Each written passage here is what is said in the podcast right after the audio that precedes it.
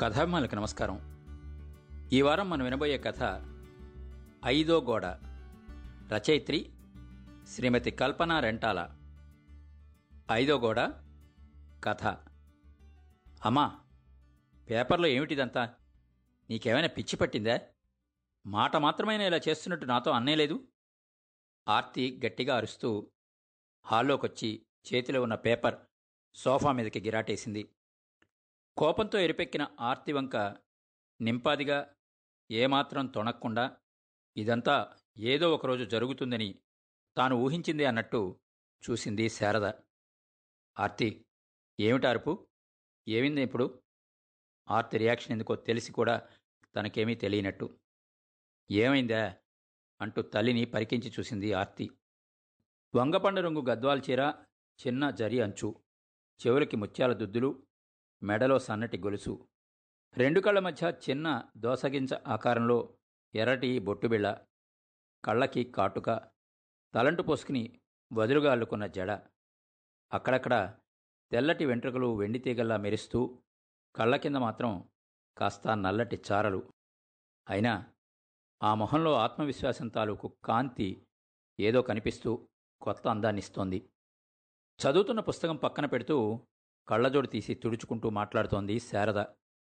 ఆమె కట్టుబొట్టు కానీ ఆమె ప్రవర్తన కానీ ఎక్కడా ఇటీవల ఆమె జీవితంలో జరిగిన ఒక ముఖ్య సంఘటనను సూచించే విధంగా లేదు. శారద హుందాగానే ఉన్న ఆర్తిలో తల్లి పట్ల ఏదో తెలియని వ్యతిరేక భావం కలిగింది. ఏం తెలియనట్టు మాట్లాడతావేంటమ్మా? ఈ ప్రకటనేంటి నాన్నపోయి నాన్న పోయి నిండా మూడు నెలలు కాలేదు. ఇప్పుడు నీకు పెళ్ళా? ఇంత వెంటనే పెళ్ళి చేసుకోవడం నీకు సిగ్గనిపించటం లేదా? ఇన్నేళ్ళ మీ కాపురం తర్వాత మా నాన్నకి నువ్వు ఇచ్చిన గౌరవం ఇదన్నమాట. కోపం వెటకారం ధ్వనింపచేస్తూ నిగ్గదీసింది ఆర్తి. చూడు ఆర్తి నేను చేసింది నీకు నచ్చకపోతే అది నీ ఇష్టం.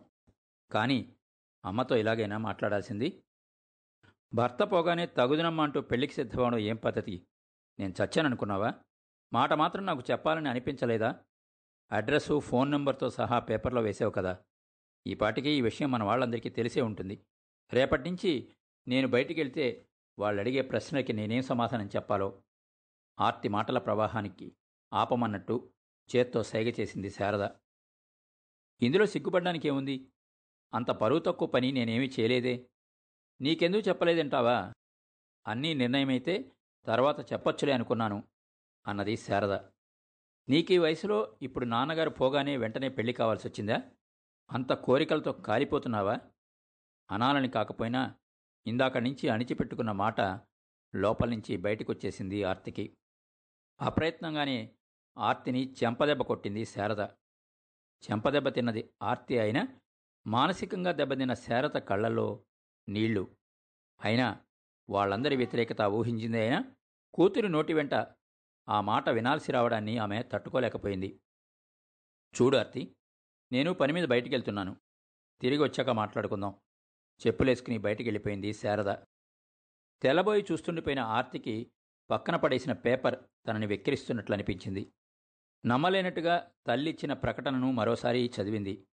అది అచ్చయి రెండు నెలలైందని దాని మీదున్న తారీఖు చూస్తే తెలుస్తోంది. అంటే నాన్న పోయిన నెల రోజులకే అమ్మాయి పని చేసిందనమాట. తోడు కావాలి. పెళ్ళిలాంటి ఫార్మాలిటీస్ లేకుండా కలసి జీవితం పంచుకోవడానికి నెల రోజుల క్రితం భర్త చనిపోయిన వాలంటరీ రిటైర్మెంట్ తీసుకున్న యాభై ఐదేళ్ళ రిటైర్డ్ ప్రిన్సిపాల్కి సంస్కారవంతుడై స్నేహితుడిగా మెలగగలిగే వ్యక్తి కావాలి. సామాజిక సేవా కార్యక్రమాలు చేయాలన్న ఉత్సాహం ఉన్నవారికి సంగీతం సాహిత్యం అంటే అభిరుచులున్నవారికి ప్రాధాన్యత. సంప్రదించాల్సిన చిరునామా కె. శారద డోర్ నంబర్ ఇరవై మూడు డాష్ పది డాష్ రెండు చిక్కడపల్లి హైదరాబాద్. కింద ఈమెయిల్ అడ్రస్ ఫోన్ నంబర్ చూడగానే మళ్ళీ కోపం వచ్చింది ఆర్తికి. కనీసం పోస్ట్ బాక్స్ నంబర్ ఇవ్వచ్చు కదా? ఇన్నాళ్ళు తెలియలేదు కానీ నిజంగానే అమ్మకి ధైర్యం ఎక్కువ అనుకున్నది మనస్సులో. పేపర్ అవతల పడేసి తాను కూర్చున్న హాల్ని గమనిస్తూ ఆలోచనలో మునిగిపోయింది ఆర్తి.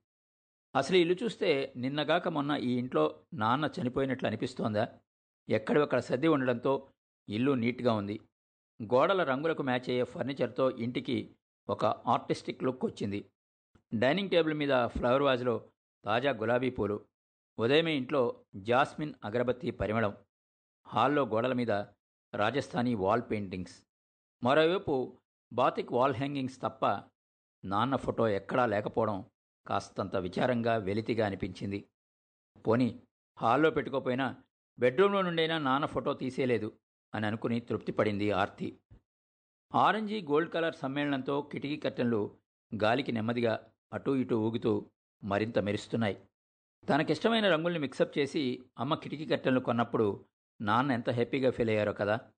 అప్పుడు అమ్మకి మా మీద ఎంత ప్రేమో అనుకున్నాను. అసలు ప్రేమ ఇది అన్నమాట. ఇదొక్కటేనా అమ్మ మీ సంతోషం కోసం చేసింది అంటూ అంతరాత్మ నిలదీసింది. ఆ ఇంకా చాలా చేసిందిలే. వంటింట్లో ఎప్పుడూ మాకిష్టమైన చేగోడీలు కారపూస సున్నుండలు కజ్జికాయలు స్నాక్స్ ఉండేవి. జీన్స్ మీద టాప్స్ కానీ చుడీదార్లు కానీ ఎప్పుడు లేటెస్ట్ ఫ్యాషన్లు మాకు తెలుసుకుని కొనేది. అయినా ఏం లాభం? మనకిష్టమైన పనులు చేస్తే సరిపోతుందా? అదంతా మా మీద ప్రేమే అనుకున్నాను ఇన్నాళ్ళు. ఇప్పుడేమైంది? నిజంగా నా మీద నాన్న మీద అమ్మకి ప్రేమ ఉంటే ఇవాళ ఈ పని చేసి ఉండేదా ఇన్నేళ్ళ అమ్మ మా మీద చూపించిన ప్రేమ అంతా పెద్ద నటన అన్నమాట. అంతే ఉంటుంది లేకపోతే భర్త చనిపోతే భార్య ఎంత బాధలో మునిగిపోవాలి? అమెరికా నుండి వచ్చేటప్పుడు ఇంటిని అమ్మని తానెలా ఊహించింది? అమ్మ తిండి తినకుండా నీరసంతో చిక్కిపోయి ఉంటుందని మానసికంగా చాలా డిప్రెస్ అయి ఉంటుందని ఇల్లంతా చిందరవందరగా ఉంటుందని ఏవేవో అనుకుంది. అమ్మకు మానసికంగా ధైర్యం చెప్పి కాస్త ఉత్సాహపరిచి తనతో అమెరికా తీసుకెళ్ళాలి అని అనుకుంది. కానీ ఇక్కడ చూస్తే అంతా రివర్స్గా ఉంది. అమ్మ హ్యాపీగా ఉంది. ఇల్లంతా నీట్గా ఉంది. అమ్మలో ఎక్కడా దుఃఖఛాయలే లేవు. మామూలుగా ఉంది. మరి నేనెందుకు వచ్చినట్టు ఇక్కడికి? అమ్మ పెళ్ళి ఏర్పాట్లు చేయడానికే? అయినా అమ్మకి నిజంగా బాధే ఉంటే ఇలా నెల్లాళ్ళకే పెళ్ళికి సిద్ధపడి ఉండేదా? పేపర్లో యాడ్స్ ఇచ్చేదా?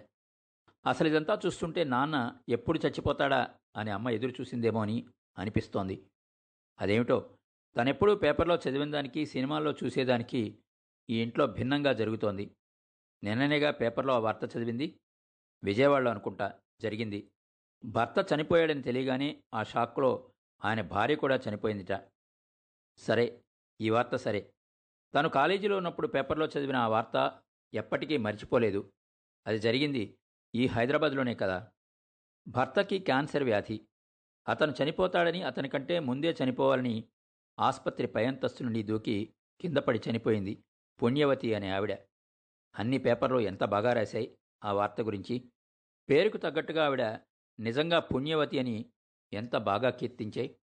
అమ్మ పెళ్ళి అనుకోగానే స్వాతి సినిమా గుర్తొచ్చింది. అందులో పాపం శారద సుహాసిని పెంచి పెద్ద చేసిన తన జీవితం గురించి అసలు ఆలోచించుకోదు. సుహాసిని బలవంతంగా శారదను ఒప్పించి జగ్గయ్యతో పెళ్ళి చేస్తుంది. సినిమాల సంగతి సరే.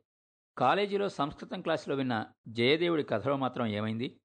రాజుగారితో కలిసి వేటకెళ్ళినప్పుడు జయదేవుడు మరణించాడని చెలికత్త చెబుతున్న మాట చెవులపడగానే ఆయన భార్య పద్మావతి కన్నుమూసిందిట.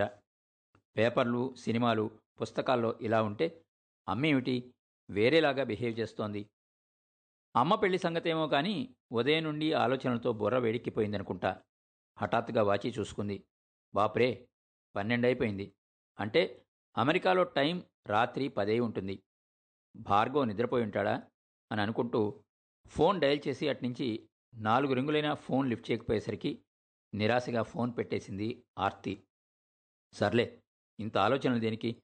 పేపర్లో యాడ్ ఇచ్చినంత మాత్రాన పెళ్ళో ఇంకోటో జరిగిపోదు కదా. సాయంత్రమో రేపో అమ్మతో మాట్లాడి అమెరికాకి తీసుకెళ్ళడానికి ఒప్పిస్తే సరి అనుకున్నాక ఆర్తి మనస్సు కాస్త తేలికపడ్డది. సాయంత్రం ఆరుబయట బాల్కనీలో కుర్చీ వేసుకుని తనకిష్టమైన ఎలాచీ టీ తాగుతూ సలాం హైదరాబాద్ చదువుతోంది శారద.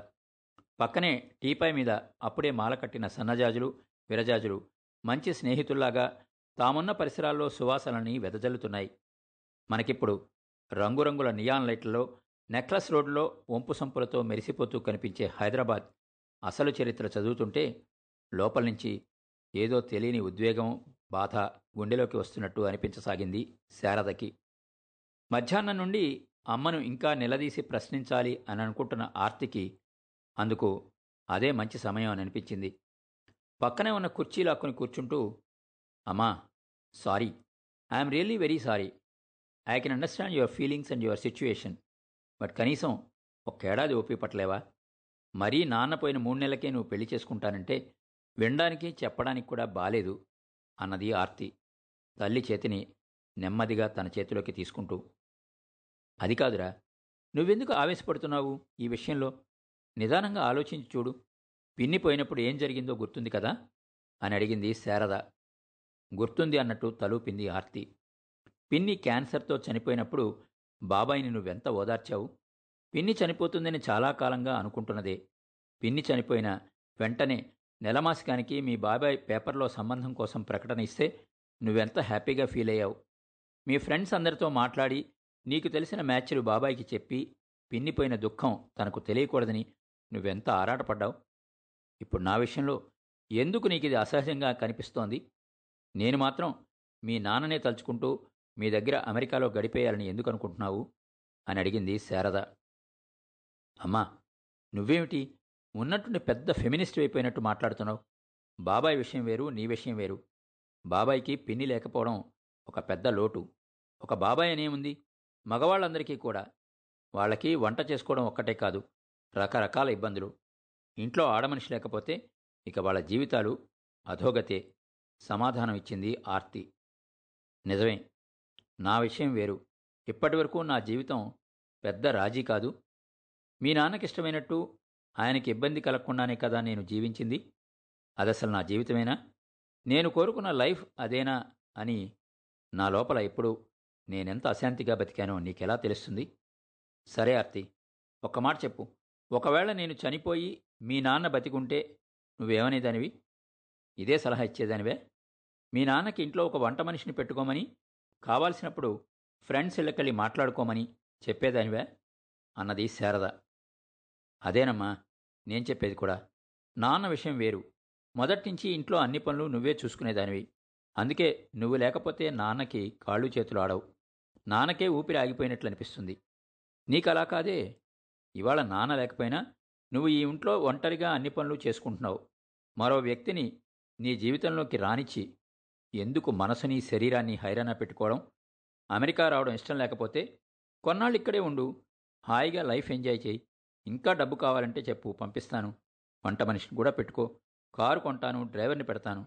ఎక్కడికి కావాలంటే అక్కడికి వెళ్ళిరా. నీ జీవితాన్ని ఎంజాయ్ చేయమని నేను చెప్పేది. సింపుల్గా సూటిగా చెప్పింది ఆర్తి. ఆర్తి నీకెలా చెబితే అర్థమవుతుంది?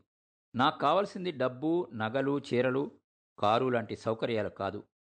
ఓ మనిషి నన్ను నన్నుగా అర్థం చేసుకునే మనిషి నాకు నచ్చిన విధంగా నాతో స్నేహంగా ఆత్మీయంగా అభిమానంగా ప్రేమగా ఉండగలిగే మనిషి. అలాంటి మనిషి దొరకచ్చు దొరక్కపోవచ్చు. దొరుకుతాడేమో అన్న ఆశ. అందుకే ఈ చిన్న ప్రయత్నం అంది శారద. సరేనమ్మా. కానీ పేపర్లో ప్రకటన ఇవ్వడం వల్ల ఏదైనా ప్రయోజనం ఉంటుందా? ఎవరెవరో ఇంటికి వస్తారు వాళ్ళతో నువ్వు మాట్లాడాలి. వాళ్ళ గురించి ఎంక్వైరీ చేయాలి. మన ఎరికలో ఎవరైనా ఉన్నారేమో చూడు. లేదా నీ ఫ్రెండ్స్కి చెప్పు. ముందు నువ్వెవరితోనైనా స్నేహం చేయి. ఆ తర్వాత అన్నీ బాగుంటే పెళ్ళి గురించి ఆలోచించచ్చు. సింపుల్గా తేల్చేసింది ఆర్తి. కాదురా ఇప్పటికే నా జీవితంలో చాలా సమయం వృధా అయింది. ఇన్నాళ్ళ ఒంటరితనపు బ్రతుకు చాలు. ఇక ఒక్క క్షణం కూడా ఒంటరిగా బ్రతుకుతూ వృధా చేసుకోకూడదనిపిస్తోంది. మిగిలిన ఈ జీవితాన్ని ఎవరి సుఖ సంతోషాల కోసమో కాకుండా నా కోసం నేనుగా బతకాలనుకున్నాను. అందుకోసం సింపుల్గా పేపర్లో ప్రకటన ఇచ్చాను. ఆ పేపర్ ప్రకటనకు చాలామంది కాంటాక్ట్ చేశారు. ఈ రెండు నెలల్లో ఎన్ని అప్లికేషన్లు వచ్చాయో తెలుసా? అవన్నీ చదివి వాళ్ళందరినీ ఇంటర్వ్యూ చేస్తుంటే నాకు నవ్వొచ్చింది. చాలా చిరాకు కూడా వేసిందనుకో. భార్యలు కావాల్సిన వాళ్ళు పాపం ఈ దేశంలో ఇంకా చాలామందే ఉన్నారు. కొందరికి మంచి వంటలు చేసి పెట్టేందుకు మరికొందరికి నర్సులాగా సేవలు చేసేందుకు. నేను ఎలాంటి వాళ్ళ కోసం వెతుకుతున్నానో క్లియర్గానే రాశాను కదా. అయినా సరే అందరూ రాగానే నా ఆరోగ్యం పరిస్థితి ఏమిటి? నాకేమైనా క్యాన్సర్ లాంటి జబ్బులున్నాయా? ఇంటి పేరు మార్చుకుంటానా లేదా? ఆస్తి ఎంత ఉంది? ఎవరి పేరు మునింది? వంట బాగా చేయగలనా లేదా? సెక్సువల్గా నేను యాక్టివ్గా ఉన్నానా లేదా? ఇలాంటి ప్రశ్నలు వేసేవాళ్ళు వాళ్ళకేం కావాలో అలా అడగడం నాకు మంచిదే అనుకో. నా అభిరుచులకు వాళ్ళు సరిపోతారా లేదా నేను చెక్ చేసుకోగలిగాను అని చెప్పింది శారద. అసలెందుకీ నీకు ఎలాంటి వాళ్ళు కావాలి? నిజంగా సంగీతం సాహిత్యం తెలిసినవాడైతే నీ జీవితం హాయిగా సాగిపోతుంది అని అనుకుంటున్నావా? అయినా ఊరికే తెలుసుకోవాలని అడుగుతున్నావా? ఇన్నాళ్ళు నాన్న నువ్వు హాయిగా జీవించలేదా? నాకెప్పుడూ మీ ఇద్దరిని చూస్తే అసలు ఆ అనుమానమే రాలేదు. ఏమిటి నాన్నకి నీకు మధ్య ఇబ్బంది? ఆలస్యంగా అయినా జీవితంలో మొట్టమొదటిసారి తల్లి జీవితపు లోతులు తెలుసుకోవాలి అని అనుకుంది. నా జీవితం అని కాదు మేమిద్దరం కలిసి ఈ జీవితాన్ని ఎలా గడిపితే బాగుంటుందో మీ నాన్నకి ఎన్నోసార్లు చెప్పాను కూడా. కానీ ఆయనకి తన జీవితం తనకిష్టమైనట్టు గడపడమే ఇష్టం. నాకిష్టమైనట్టు నన్ను ఉండమనేవారు నాకిష్టమైన పనులు నేను చేసుకున్నాను. కానీ ఎలా? ఒంటరిగా. నా భర్త ఏ రోజు నా అభిరుచుల్లో భాగం కాలేదు. మేమిద్దరం కలిసి పంచుకున్నది ఏదైనా ఉంటే అది నువ్వే. నా సంతోషాలు నా దుఃఖాలు నావి మాత్రమే. నేనేదైనా నా బాధను చెప్పుకుంటే ఆహా అలాగా అని ఒక్క మాట అనేవారు. అంతకుమించి నేనెప్పుడూ ఆయన దగ్గర ఓదార్పు పొందింది లేదు. అభిప్రాయాల్లో కానీ అభిరుచుల్లో కానీ మేమిద్దరం తూర్పు పడమర. కష్టమైన సుఖమైన కలిసి పంచుకున్నప్పుడే కదా జీవన సహచర్యంలోని మాధుర్యం అర్థమయ్యేది అన్నది శారద. మరి ఇవన్నీ నాతో ఎందుకమ్మా ఎప్పుడూ చెప్పలేదు? మొదటిసారి తల్లి జీవితం గురించి తెలుసుకుంటూ ఉంటే ఆమె తనకు మరింత దగ్గరగా అనిపించి నెమ్మదిగా ఆమె ఒళ్ళో తలపెట్టుకుని పడుకుని ఆమె చెప్పేది వినసాగింది ఆర్తి. ఎన్నోసార్లు నీతో మాట్లాడాలనుకున్నాను కానీ నీకు తీరికేది? ఎప్పుడూ చదువు పరీక్షలు సంగీతం పెయింటింగ్ రకరకాల వ్యాపకాలతో పరుగులు పెట్టేదానివి. చదువు కాగానే ఢిల్లీలో ఉద్యోగం అన్నావు భార్గవ్ని ప్రేమించాను అన్నావు పెళ్ళి చేసుకుంటానన్నావు. పెళ్ళి కాగానే మీరిద్దరూ అమెరికా వెళ్ళిపోయారు. నేను మీ నాన్న ఎలా జీవితం గడిపావో నువ్వు గమనించలేదు. నువ్వు నాన్నతో సంతోషంగా గడిపావా లేదా అన్నావు. అది చెప్పాలంటే నీకు మొత్తం నా జీవితం తెలియాలి. పైకి కనిపించే జీవితం కాదు. నా లోపలి ప్రపంచం. మేము నలుగురం అక్కా చెల్లెళ్ళం. నేనే పెద్దదాన్ని. నా తర్వాత పెళ్ళికి ఎదిగిన చెల్లెళ్ళున్నారు కాబట్టి మా అమ్మానాన్నల ఇష్టప్రకారం మీ నాన్నని పెళ్ళి చేసుకున్నాను. అందులో నా ఇష్టాయిష్టాలేమీ లేవు. మాకు అందుబాటులో ఉన్న సంబంధం. మీ నాన్న చెడ్డవాడు కాదు. కానీ భార్యను అర్థం చేసుకునే గుణం లేదు. భార్య అంటే తనకు సంబంధించిన పనులన్నింటినీ జాగ్రత్తగా ఆర్గనైజ్ చేసి పెట్టగలిగే చదువుకున్న ఒక ఆడమనిషి అంతే. అయితే పెళ్ళి తర్వాత నేను చదువుకున్న ఉద్యోగం చేసినా ఆయన ఏమీ అభ్యంతర పెట్టలేదు. కాకపోతే తన పనులకి వేటిలోనూ తేడా రాకూడదు అన్నది ఆయన పెట్టిన కండిషన్. నాకు సంగీతం సాహిత్యం అంటే అభిమానం. మీ నాన్నకి వాటి పట్ల ఇంట్రెస్ట్ లేదు. మంచి పుస్తకం మార్కెట్లోకి రాగానే కొని చదివేసేదాన్ని. పుస్తకాల గురించో పాటల గురించో నేను మాట్లాడబోతే అబ్బా అవన్నీ బోరై నీ కాలేజీ పిల్లల పాఠాల్లో అవి చెప్పు. నీకు మంచి టీచర్గా పేరొస్తుంది. మళ్ళీ ఇంట్లో నాకు ఈ ట్యూషన్లు ఎందుకు? అంటూ ఎగతాళి చేసేవారు. నాకు కొత్త కొత్త ప్రదేశాలు చూడాలని ఆకాంక్ష. మీ నాన్నకేమో సాయంత్రం ఆఫీస్ నుంచి రాగానే తన స్నేహితులతో బ్యాడ్మింటన్ ఆడుకోవడం రిలాక్స్ కావడం ఇష్టం. నేను వంట చేస్తున్నప్పుడు మీ నాన్న నాతో పాటు మాట్లాడుతూ కూరలు తరిగివ్వడమో లేక ఒకసారి తనే వంట చేయడమో చేస్తే బాగుండేది అని అనిపించేది. మీ నాన్నకి వంటింట్లోకి రావడం అంటే పెద్ద బోర్. అది ఆడవాళ్ళ పని అని ఆయన అభిప్రాయం.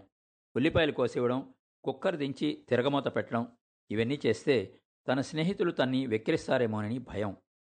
నాకు జీవితాన్ని కష్టపెట్టుకోవడం కన్నా నాకు అనుకూలంగా మార్చుకోవడమే ఇష్టం. అందుకనే మీకెవరికి ఇబ్బంది కలగకుండా మీ పనులు చేస్తూనే ఉన్నంతలో నా అభిరుచుల్ని ఆస్వాదించేదాన్ని అన్నది శారద. అంటే నాన్న పోవడం వల్ల నీకు బాధ కంటే సంతోషం ఎక్కువ కలిగిందా? ఆర్తి గొంతులో చిన్నపాటి కుతూహలం. నా జీవితంలో ఇప్పటిదాకా ఉన్న ప్రధానమైన వ్యక్తి ఇవాళ భౌతికంగా నా పక్కన లేకపోవడం లోటే. అయితే ఆయన పోయారని దిగులుపడి నా మిగిలిన జీవితం అంతా ఆయన జ్ఞాపకాలతో గడిపేయాలన్న ఆలోచన మాత్రం నాకు లేదు అని చెప్పింది శారద. ఇన్నాళ్ళు అంటే నాన్నున్నారు నీకిష్టమైనటువంటి నువ్వు గడపలేకపోయావు ఇప్పుడు నాన్న లేరు. హాయిగా నువ్వు నీ జీవితాన్ని నీకు నచ్చిన రీతిలో గడపచ్చు కదా. నిన్ను కాదనే వాళ్ళెవరు? హాయిగా ఇంట్లో నీకు నచ్చిన పనులు చేసుకో. మళ్ళీ పెళ్ళి అనే ఈ ఉచ్చులోకి దిగడం దేనికి? ఈసారి ఎలాంటి వాడొస్తాడో? సందేహం వెలివిచ్చింది ఆర్తి. నిజమే ఆర్తి. హాయిగా ఇంట్లో కూర్చుని నాకిష్టమైనవి చదువుకోవచ్చు. మంచి పాటలు వినొచ్చు బయటికి వెళ్ళవచ్చు. నా లోపలి అనుభూతుల్ని ఉద్వేగాల్ని మనసుకు నచ్చిన మనిషితో పంచుకోకుండా ఎందుకు నేను ఒంటరిగా గడపాలి? ఇన్నాళ్ళు మీ నాన్నతో నేను కలిసి బతికున్నా నా లోపల నేను ఒంటరిదాన్ని. ఇప్పుడు కూడా నేను ఆ ఒంటరితనంతోనే బతకలేను. నాకు తోడు కావాలి. నన్ను అర్థం చేసుకునే స్నేహం కావాలి. నా లోపలి ఉద్వేగాల్ని పంచుకునేందుకు ఒక మనిషి కావాలి. ఆర్తికి స్పష్టం చేసింది శారద. అమ్మా నీకు కావలసింది స్నేహమే అయితే ఇప్పటి వరకు నీకు ఫ్రెండ్సే లేరా? విజయ ఆంటీ పరిమళ ఆంటీ వీళ్ళంతా నీకు మంచి స్నేహితులే కదా. వాళ్ళని మన ఇంటికి పిలువు. వాళ్ళతో నీ భావాలన్నింటినీ షేర్ చేసుకో. అది చాలదా? ఎందుకనమ్మా? నువ్వు మళ్ళీ పెళ్ళి చేసుకోవడం తప్పుడు నిర్ణయమేమో అని అనిపిస్తోంది. పేపర్లో ప్రకటన ఇచ్చినంత మాత్రాన మంచివాడు నీ మనసుకు దగ్గరగా అనిపించేవాడు ఎవరైనా దొరుకుతారని ఎలా చెప్పగలవు? పైకి అందరూ నీ డబ్బు చూసి బాగానే మాట్లాడతారు. ఏమోనమ్మా? నువ్వు లేనిపోని చిక్కుల్లో పడతావేమో అని అనిపిస్తోంది. బాగా ఆలోచించుకొని సలహా ఇచ్చింది ఆర్తి. నా కళ్ళకి నువ్వు ఇంకా పసిపిల్లలాగే కనిపిస్తున్నావురా. విజయ ఆంటీ పరిమళ ఆంటీలతో నా స్నేహం నా మానసిక శారీరక అశాంతిని పోగొడుతుందా? ఈ మూడు నెలలు నేను ఎలా గడిపానో నీకు తెలుసా? నువ్వు వారానికోసారి ఫోన్ చేసి యోగక్షేమాలు అడిగేవే కానీ నిజంగా ఇక్కడి నా ఒంటరితనం నీకెలా చెప్పగలను? ఎన్నో సాయంత్రాలు. ఇలాగే ఇక్కడే ఒంటరిగా పుస్తకాలు చదువుకుంటూ పాటలు వింటూ గడిపేదాన్ని. ఎంత దగ్గరి స్నేహితులైనా రోజు మాట్లాడరు మన ఇంట్లో ఉండిపోరు. ఓ పదిహేను రోజులు అందరూ ఫోన్ చేసి మాట్లాడేవాళ్ళు. ఏమైనా కావాలా? ఇంటికి రమ్మంటావా? అని అడిగేవారు. నాకు కావాల్సింది సానుభూతి కాదు. నా మనసుకి ఒక సాంత్వన. ఇన్నాళ్ళు రకరకాల బాధ్యతలతో అలసిపోయిన మనసుకి శరీరానికి కాసింత విశ్రాంతి. మీ నాన్న పోయిన తర్వాత నా జీవితం ముగిసిపోయిందని ఏడుస్తూ కూర్చోలేను. ఇంతకుముందు ఎలా గడిచిందో ఇప్పుడు నా దినచర్య అదే. అయితే అందులోనే చిన్న తేడా. మీ నాన్నకు అన్నీ అమర్చిపెట్టే పని తప్పింది. ఈ మూడు నెలల్లో నాన్న గుర్తు రాలేదా అంటే చాలాసార్లు గుర్తుకొచ్చారు. ఆ బాధో ఆ జ్ఞాపకాలో నా మిగిలిన జీవితాన్ని మింగేయడం నాకిష్టం లేదు. ఇన్నేళ్ళ ఒంటరితనం గచ్చాలు చాలు అనిపించింది. నాకు డబ్బు సమస్య లేదు ఆరోగ్యం బాగుంది జీవితాన్ని ఆనందించాలి అనుభవించాలి అనే కోరిక ఉంది. కాబట్టే పేపర్లో ప్రకటన ఇచ్చాను. చెప్పింది శారద. ఇంతకీ నీ ఇంటర్వ్యూలో ఎవరైనా పాస్ అయ్యారా? నీ మనసుకి తగ్గ వ్యక్తి ఎవరైనా దొరికారా? తల్లి మనసు అర్థం కావడంతో ఆమె చేస్తున్న పని పట్ల ఆర్తికి కూడా కాస్త ఉత్సాహం అని అనిపించింది. రామ్మోహన్ అని ఆయన ఆలోచనలు అభిప్రాయాలు నాకు కాస్త దగ్గరగా ఉన్నాయనిపించింది. ఆయనకి భార్య పోయి ఏడాదయింది. భార్యతో భౌతికంగా కంటే మానసికంగా జీవితాన్ని ఆలోచనల్ని పంచుకున్న వ్యక్తి అని నాకు అర్థమైంది. ఓ నెల రోజులుగా మేమిద్దరం తరచూ కలుస్తున్నాం. పొద్దుట నేను వెళ్ళింది తన్ని కలవడానికే అన్నది శారద. అయితే మరి పెళ్ళి చేసుకుంటున్నారా? ఇక సస్పెన్స్ భరించలేనట్టు అడిగేసింది ఆర్తి. మేం కలిసి బతకాలనుకుంటున్నాం. అయితే అతనికి నేను భార్య హోదాలో అతను నాకు భర్త హోదాలో గడిపేందుకు కాదు. మా ఇద్దరి అభిరుచులకు తగ్గట్టు మా జీవితాన్ని కొత్తగా మాకు నచ్చిన విధంగా మొదలెట్టాలి అని అనుకుంటున్నాం. ఇప్పటి వరకు జీవితంలో మేమేం చేయలేకపోయామో అవన్నీ ఇప్పుడు చేయాలి అని అనుకుంటున్నాం. కొన్నాళ్ళు మనింట్లో కొన్నాళ్ళు వాళ్ళింట్లో. ఎక్కడ ఉండాలనిపిస్తే అక్కడ ఉంటాం అన్నది శారద. ఆ మాటలు చెబుతున్నప్పుడు తల్లి కళ్ళలో కొత్త జీవితం తాలూకు ఎక్సైట్మెంట్ కనిపించడం చూసి ఆర్తి కూడా మనస్ఫూర్తిగా సంతోషపడింది. రేపు రామ్మోహన్ వాళ్ళ ఇంటికి వెళ్తున్నాను. తన దగ్గర నూర్జహాన్ సురయా పాటల క్యాసెట్లు తెచ్చుకోవాలి. నీకిష్టమైతే నువ్వు కూడా రా. అన్న శారద మాటలకు తనకు అంగీకారమైనట్లు తలూపింది ఆర్తి. నేను టీ పెట్టుకుంటున్నాను. నీకు కూడా కావాలా? అంటూ వంటింట్లోకి వెళుతున్న శారదకి అమ్మా నాకు అల్లం యాలకులు వేసి నీ స్పెషల్ ఇలాచీ టీ కావాలి కేకేసింది ఆర్తి. ఆత్మవిశ్వాసంతో అమ్మ కొత్తగానే కాకుండా మరింత అందంగా కనిపిస్తుంటే ఆరాధనతో చూస్తూ టీపై మీదున్న గ్రీటింగ్ కార్డ్ని చేతుల్లోకి తీసుకుంది. నీలాకాశంలో స్వేచ్ఛగా ఎగురుతున్న రెండు పక్షులు లోపల తెరిచి చూస్తే ఒకవైపు ముత్యాల్లాంటి అక్షరాలతో ఫైజ్ పాట ముస్సే పహ్లేసి మెహబ్బత్ మేరీ మెహబూబ్ నా మాంగే. అమ్మ అదృష్టవంతురాలు అనుకుంది తృప్తిగా ఆర్తి. కథని మరోసారి చదవడం పూర్తి చేసింది శ్రీవిద్య. ఎక్కడైనా తప్పులున్నాయేమని మరోసారి చూసుకుంది. కథ రాయడం పూర్తయినట్టే ఉంది. కానీ ఎక్కడో ఏదో ఒక అసంతృప్తి అని అనిపిస్తోంది. ఏమిటో ఎందుకో మాత్రం తెలియడం లేదు. కథ పూర్తయినట్టే అనిపిస్తోంది. కాదు అనిపిస్తోంది. చెప్పాల్సింది ఇంకా ఏదో చెప్పలేదని అనిపిస్తోంది. కానీ అదేమిటో మాత్రం తెలియడం లేదు. టేబుల్ మీద ఉన్న కథ తాలూకు పేపర్లు కిటికీలోంచి వచ్చే చల్లటి గాలికి ఎగిరి గదెంతా పరుచుకున్నాయి. బయటికి ఎగిరిపోకుండా వాటి మీద పేపర్ వెయిట్ పెట్టి మళ్ళీ ఆలోచించడం మొదలుపెట్టింది శ్రీవిద్య. ఏమిటి? ఇంకా నీ కథ పూర్తి కాలేదా? అంటూ లోపలికొచ్చాడు శశి. కొట్టివేతలున్నాయని ఫేర్ చేశాను. అయిపోయినట్టే. ఒకసారి చదివి నీ అభిప్రాయం చెబుతావా? అన్నది శ్రీవిద్య. ఊ అంటూ తలూపి కథ తీసుకుని హాల్లో సోఫా మీద కూర్చోడానికి అటువైపుకి దారితీశాడు శశి. కథ చదువుతున్న శశి మొహంలో రంగులు మారడం గమనించింది శ్రీవిద్య. కథ చదవడం పూర్తి కాగానే శ్రీవిద్య ఊహిస్తున్నట్టే శశి బాంబు పేల్చనే పేల్చాడు. ఇది కథ. నాకైతే చాలా అసహజంగా ఉంది అని అనిపించింది అన్నాడు శశి. ఏమిటి నీకు అసహజంగా అనిపించింది? అన్నది శ్రీవిద్య. అరవై ఏళ్ళున్న అంత పెద్దావిడికి రెండో పెళ్ళంటే ఎందుకో మన భారతీయ సమాజానికి భిన్నంగా ఉంది అని అనిపిస్తోంది. ఇలాంటివి అమెరికాలో జరిగితే అర్థం చేసుకోవచ్చు. అంతేగాని మన దగ్గర ఇలాంటివి జరిగినట్టు మనం ఎప్పుడూ వినలేదు. ఏదో పెద్దావిడ ఆ వయసులో అమ్మమ్మలాగానో నాయనమ్మలాగానో హాయిగా పూజా పునస్కారాలు చేసుకోకుండా అలా పెళ్ళిళ్ళు చేసుకుంటారా? మా అమ్మో మీ అమ్మో ఇలా చేస్తారా? అలా చేస్తే మనకే ఎంత చికాగ్గా ఉంటుందో నువ్వే ఆలోచించు. తన అభిప్రాయాన్ని తేల్చి చెప్పాడు శశి. అదే అదే అరవై ఏళ్ళ మగవాడు పెళ్ళి చేసుకుంటే మనకేమీ అసహజంగా అనిపించదు. అదే ఒక స్త్రీ ఆ పని చేస్తే ఎక్కడో తేడా అనిపిస్తుంది. ఎందుకని?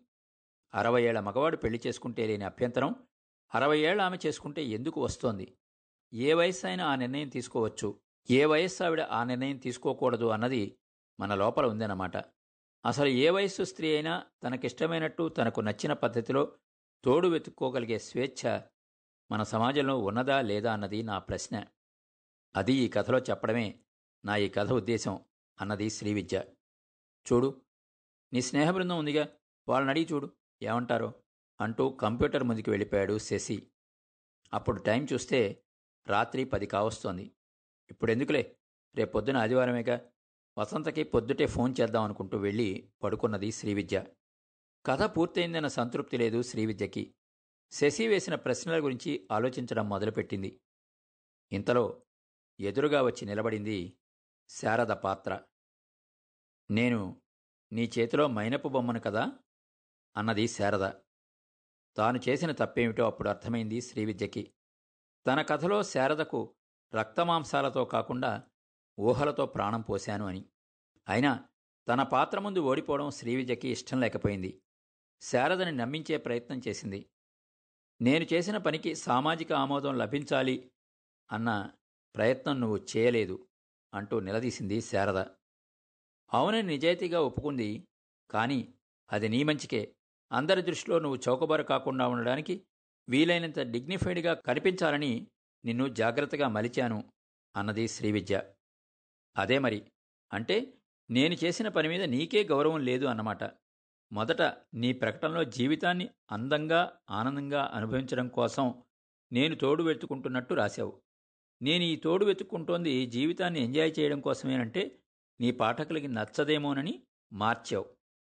నిజంగా శారీరక వాంఛలతోనే నేను ఈ పెళ్ళి చేసుకోవాలనుకుంటున్నట్లు రాస్తే నీ పాఠకులకు నా మీద గౌరవం ఉండదని నువ్వు అనుకున్నావు. అందుకనే నాకు సామాజిక సేవ పట్ల ఆసక్తి ఉన్నట్టు నేను సామాజిక సేవా కార్యక్రమాలు చేయాలని అనుకుంటున్నట్టు అందుకోసమే తోడు వెతుక్కుంటున్నట్టు నమ్మించే ప్రయత్నం చేశావు. అవునా? అన్నది శారద. అవును నిజమే. కానీ ఎందుకు చేశానో ఆలోచించు. నీ మీద ప్రేమతో చేశాను.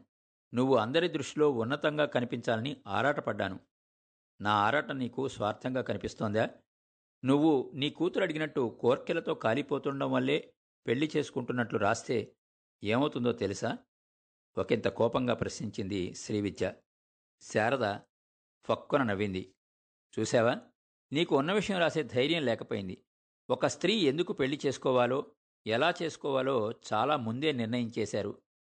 నీకు ఆ- ఆ చెలియల కట్ట దాటాలని ఉంది. కానీ నీకు తెలియకుండానే నువ్వు మళ్ళీ ఓ సరిహద్దు గీతని గీస్తున్నావు. నన్ను ఓ సరిహద్దు నుండి ఇంకో సరిహద్దుకి పంపుతున్నావు.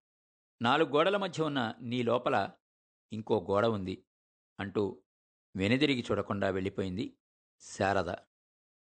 విన్నారు కదండి? రెంటాల కల్పన గారి కథ ఐదో గోడ. మరి విన్నారు కదా?